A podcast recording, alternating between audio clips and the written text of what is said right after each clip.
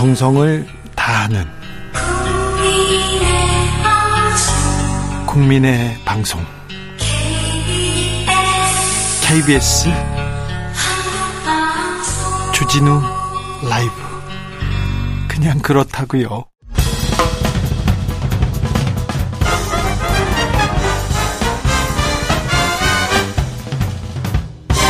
훅 인터뷰. 훅 인터뷰 이어가겠습니다. 윤핵관들이 천벌을 받아야 한다. 대통령실 정무수석, 대통령 잘못 모시고 있다. 윤심 논란 과열되고 있는 가운데 연일 쓴소리 내놓고 있는 사람이 있습니다. 김용태 최고위원 후보 만나보겠습니다. 안녕하세요. 네, 안녕하십니까. 국민의힘 최고위원 후보 김용태입니다. 네. 어, 지난번엔 청년 최고위원이었는데 예. 이번에도 최고위원 이렇게 지망합니다. 어떤 각오로 나오셨는지, 어떤 비전이 있는지 먼저 묻겠습니다. 저는 공천권을 백만 당원에게 말씀을 드렸고요. 네. 상향식 공천에 대해서 여러 차례 말씀드렸기 때문에 네. 오늘 마침 저희 국민의힘의 비전 발표회가 있었습니다. 있었죠.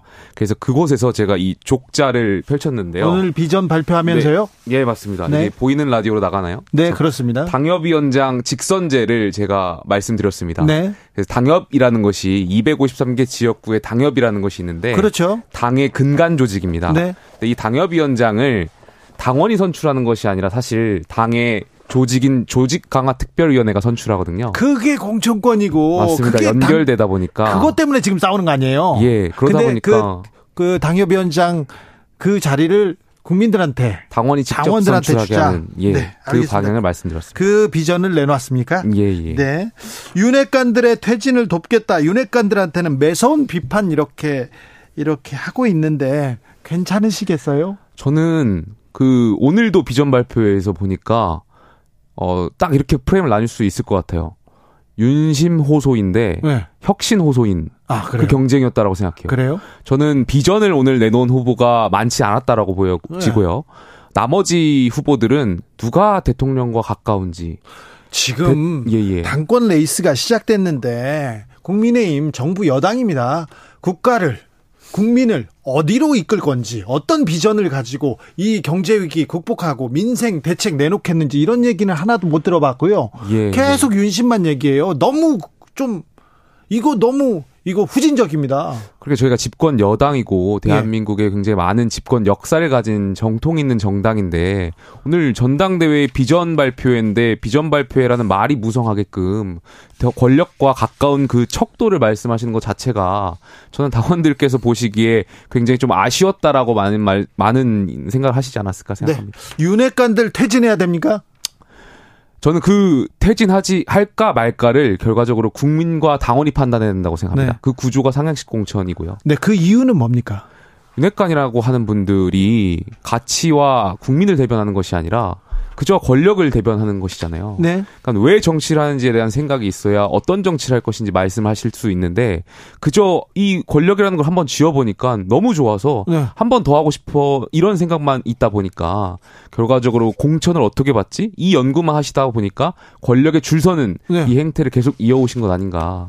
전 이번에 이번 전당대회에서 우리 국민의힘이 네. 어떤 정당 민주주의를 다시 발전시킬 수 있는 계기가 되어야 된다고 생각합니다. 그런데 이렇게 윤심을 호소하지 않으면 윤핵관들 이렇게 바깥에 눈 밖에 나면 막 와서 찍어내기 하고 쳐내기 하고 내보내고 집단으로 이렇게 그렇게 하고 그러는데 그러니까 괜찮겠습니까? 저는 지금 일 년의 과정들 보면 네. 저희 그 윤핵관이라고 하는 분들이 마피아 게임하고 있는 것 같아요. 마피아 게임이요? 그러니까 마피아 게임을 하면 밤낮 바뀌면 마피아가 아니어도 마피아인 척 덮어 씌워가지고 너 마피아집 하면서 몰아가면서 밤에 죽기, 죽여버리잖아요 사람을. 아 그래요? 그런 게임이 있잖아요. 네. 그러니까 지금 일 년의 과정들 유승민, 뭐 권성동, 나경원 이제는 안철수를 향해가지고 이제 네. 다 반윤이라는 프레임을 씌워가지고 마피아 게임 하듯이 그냥 몰아가서 변명 핑계 다 필요 없어. 너는 네. 그냥 반윤이야. 찍어 누르면서 주저앉히는 이런 행태들이 글쎄요 저는 굉장히. 당원들이 보시기에 굉장히 부적절할 것 같습니다. 국민들이 보기엔 지금 저거 뭐하나 이런 생각도 들어요. 너무 노골적입니다. 대통령실, 대통령의 발언으로 막 나와요. 이 발언 수위 어떻게 보세요? 저는 주말에 정무수석께서 오셨잖아요. 네.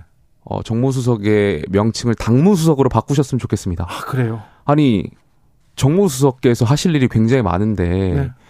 여태까지 윤핵관 국회의원분들이 언론에 나와서 각 당협에서 친윤의 그 윤심은 김기현 의원에게 있다라는 식의 발언들을 여러 차례 했을 때는 아무 이야기 없다가 네. 안철수 후보가 안윤연대니 뭐 윤한연대니 뭐 잘 모르겠습니다만 이런 표현을 했다고 정무수석께서 여당에 쪼로로 오셔가지고 어 이런 브리핑을 하는 자체가 저는 당권에 자꾸 당무에 개입하시려고 하는 생각으로 비춰질 의혹이 굉장히 많고 개입한 것처럼 보여요. 아니 지금 정무수석이 야당을 상대하고 여소야대 상황에서 지금 야당이 계속 끌려다니고 있는데 이거 다 정무수석 책임 아닙니까?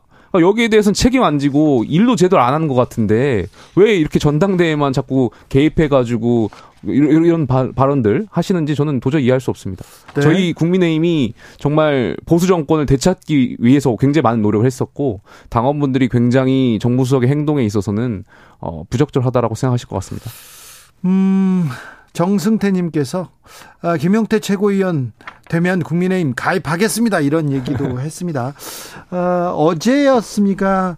어, 대통령의 당무 개입 논란 계속 얘기 나오니까 대통령이 당비 월 삼백만 원 내는데 할 말이 없겠냐 이런 얘기 나왔는데 아니 저는 그 얘기를 듣고 도대체 어떤 참모가 그런 식의 언론에 그런 말을 했는지 저는 도저히 이해 못했습니다. 핵심 관계자가 어, 얘기했어요. 어쩌라는 건지 모르겠어요. 당원들이 딱 반응은 아니 그래서 삼백만 원 내는데 네. 그래서 어떻게 하라는 건지 결과적으로 그런 참모가 그러한 발언을 언론에 흘린다는 것 자체가 대통령께 다 누가 되는 거잖아요. 네. 그러니까 대통령의 당무 개입에 어떤 그런 해석을 낳을 수도 있는 발언들인데 네. 굉장히 그 발언한 참모 전 자르셔야 된다고 생각합니다. 해임시켜야 된다고 생각합니다. 지금 아무튼 윤핵관들 그리고 대통령실은 조금 뭐라고 해야 되나요?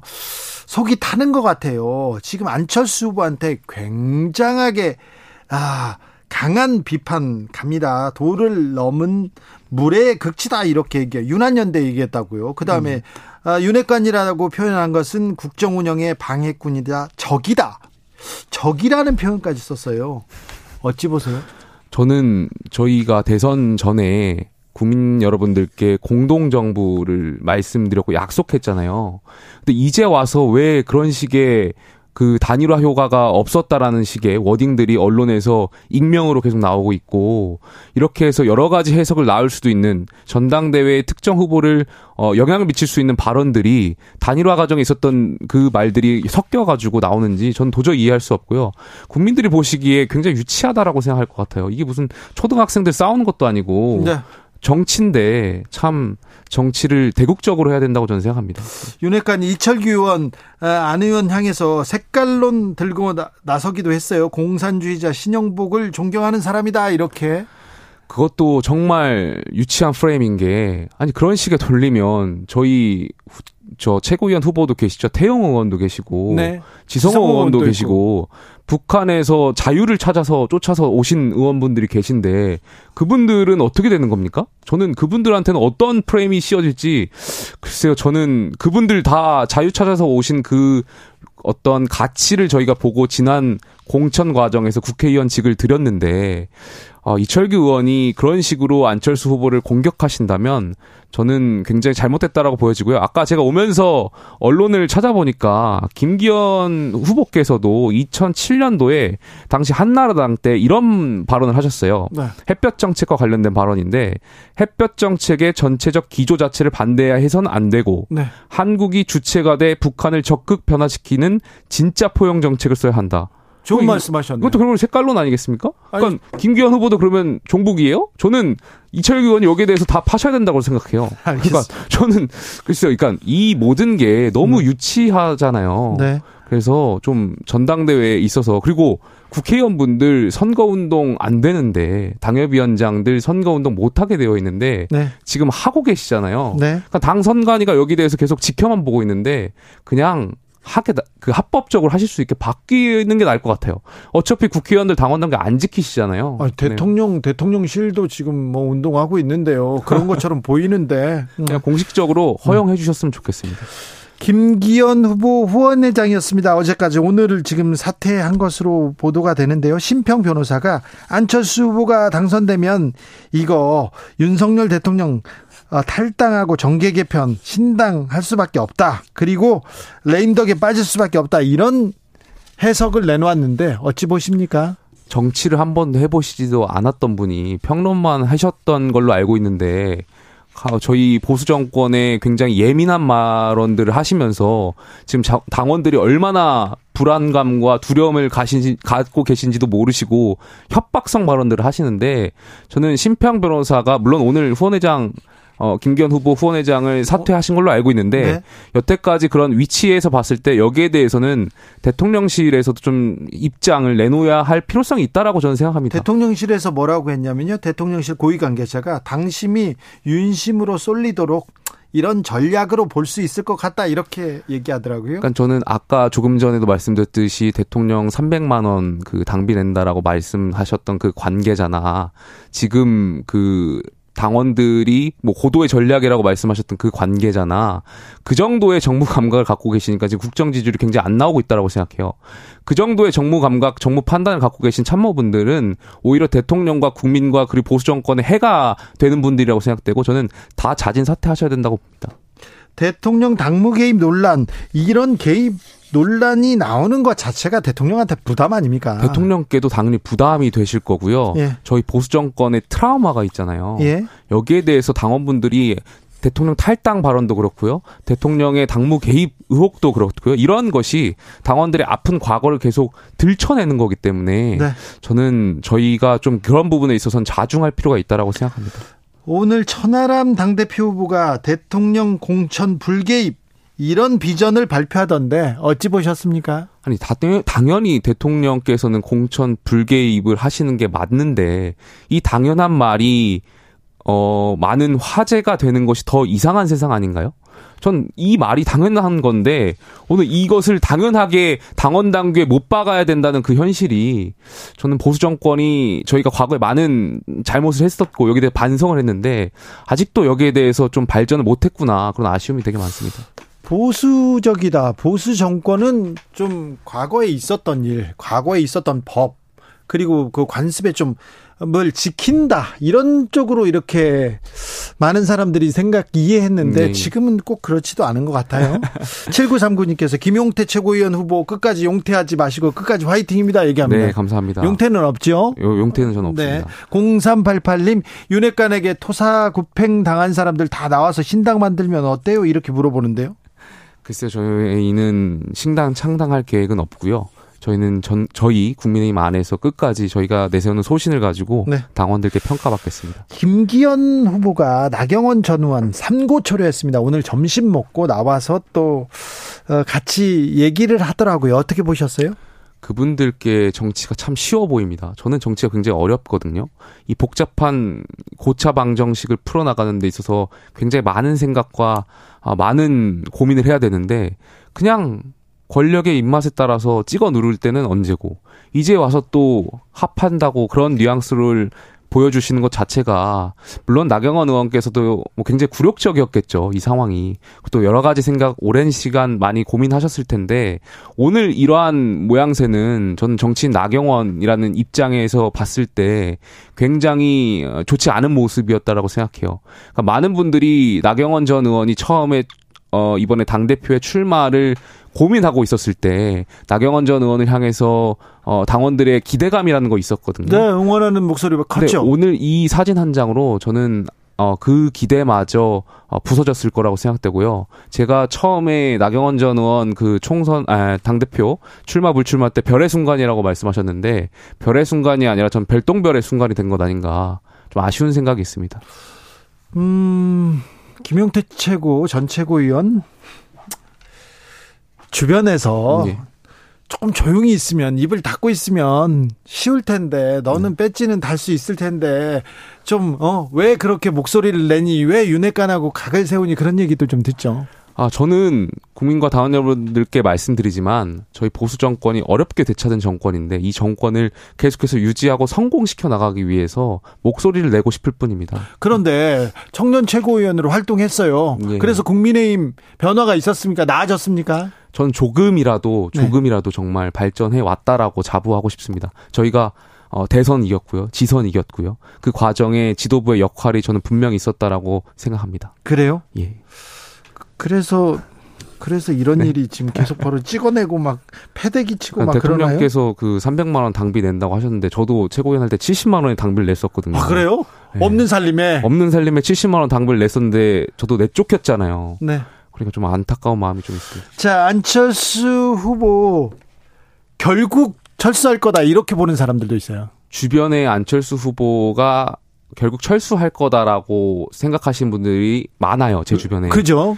아, 그런데 저는 안철수 의원께서 만약에 여기서 정말 철수한다면 더 이상의 정치에 생명 없다라고 보입니다. 여기서. 별똥별됩니까, 여기도? 마찬가지죠. 아니, 정치인이 정말, 정말 이렇게 표현해서 정말 죄송하지만 감옥에라도 가겠다라는 결기 없이 어떻게 정치를 합니까? 어떻게 그러한 결기도 없이 국민을 설득하고 당원을 설득합니까? 물론 감옥 가면 안 되죠. 감옥 네. 갈 일이 있어서도 안 되지만 그러한 결기와 용기를 가진 자만이 저는 정치할 수 있다라고 생각합니다. 나경원의 전철을 밟지는 않을 것이다. 뭐 그거는 안철수 후보의 파, 판단이겠지만 네. 그런 나경원 전 의원의 어, 판단으로 가게 된다면 네. 어, 저는 안철수 후보의 정치적인 미래는 없다라고 생각됩니다. 네. 감옥에라도 갈 결심, 감옥 갈 수 있다는 결심. 결심이 아니라 결기라고 표현하겠습니다. 결기요? 예. 네. 안철수 의원한테는 그거는 못 찾겠는데요. 아니, 속담에 저는 그 속담 좋아하는데 죽기 아니면 까무라치기라는 속담 있잖아요. 네. 아니, 인생은 선택이고 정치는 또 선택의 연속이고 그거에 대한 책임을 지는 거기 때문에. 네. 철수도 정치적 선택입니다. 네. 글쎄요. 저는 그렇게 되면은 예, 미래는 없다라고 생각됩니다. 예. 자, 전당대회 혼전 양상인데요. 음, 안철수 천하람 후보에 연대 가능합니까? 저는 지금으로서 없다라고 생각합니다. 예. 지금은 없어요? 예. 앞으로도 없을 거라고 생각되고요. 예. 물론 이제 천하람 후보가 상승세가 이어진다면 네. 그 상승세에 많이 가지고 오는 표는 안철수 후보의 표라고 생각해요. 네. 그렇기 때문에 둘이 지금 최대의 라이벌이라고 생각되는데 그 부분에 있어서 연대는 전 없을 거라고 생각합니다. 안철수와 천하람이 손을 잡으면 파괴력을 키울 수 있겠다 이렇게 얘기하는 사람도 있는데 글쎄요, 뭐, 두 분이 생각하는 가치가 뭐 일정 부분 맞다면 연대도 할 수 있겠지만, 뭐 그 부분에 있어서는 제가 판단할 부분은 아닌 것 같고요. 네. 각 안철수 후보랑 천하람 후보에게 직접 물어보셔야 될 것 같습니다. 이번 전당대회 이준석이 움직이기 시작했습니다. 이준석 전 대표 바람 다시 붑니까? 이준석 대표 가지고 있던 생각이나 아이디어가 굉장히 많잖아요. 선거는 네. 잘 치르는 선배이니까 네. 저는 뭐 당연히 여기에서 당원들의 마음을 살 수 있는 비책 같은 것을 가지고 있지 않을까 생각합니다. 그래요? 네. 그러면 이준석계로 이렇게 묶이는 김용태, 허은하, 이긴, 천하람 이렇게 바람 분다고 봐도 됩니까? 그거는 당원 여러분들께서 불게끔 만들어주셔야 된다라고 생각되고요. 예. 저는 지금 지역을 많이 돌아다니다 보면 윤핵관들의 이런 행태들 정말 권력에 아부하고 계속 연속적으로 말씀드리지만 이 집단 린치하는 상황들에 있어서 당원분들이 다 보고 계시거든요. 네. 팔십만 당원이기 때문에 네. 여기 대해서 심판을 기다리고 계신다고 생각합니다. 어, 김용태 최고위원 후보의 경쟁자는 별로 없어 보이니까 당대표에 대한 얘기 하나만 하게. 예, 예. 정치인 정치인 안철수는 어떻게 생각하십니까? 안철수 후보는 저희 윤석열 정부의 탄생에 있어서 공동정부로서 굉장히 많은 역할을 하셨다라고 저는 생각되고요. 예. 어, 상향식 공천을 동의하시는 걸로 알고 있습니다. 네. 그 점에 있어서는 높게 생각합니다. 김기현, 정치인 김기현은요? 김기현 후보의 장점은 저는 합리적인 분이라고 생각해요. 저희가 네. 지도부 생활을 같이 했었잖아요. 네. 김기현 후보께서는 굉장히 중재도 잘하시고 합리적이셨던 분인데 최근의 발언들을 보면 좀 그렇지 못한 것 같아서 김기현 후보의 원래 모습을 좀 찾으셨으면 좋겠습니다. 네. 정치인 나경원은 이제 별똥별 됐습니까? 저는 제가 후배여서 감히 선배 정치인을 평가하기는 좀 그렇지만 네. 아쉽게도 저는 죄송하지만 그렇게 네. 평가하고 싶습니다. 알겠습니다. 국민의힘 최고위원 후보 김용태 후보와 말씀 나눴습니다. 감사합니다. 감사합니다.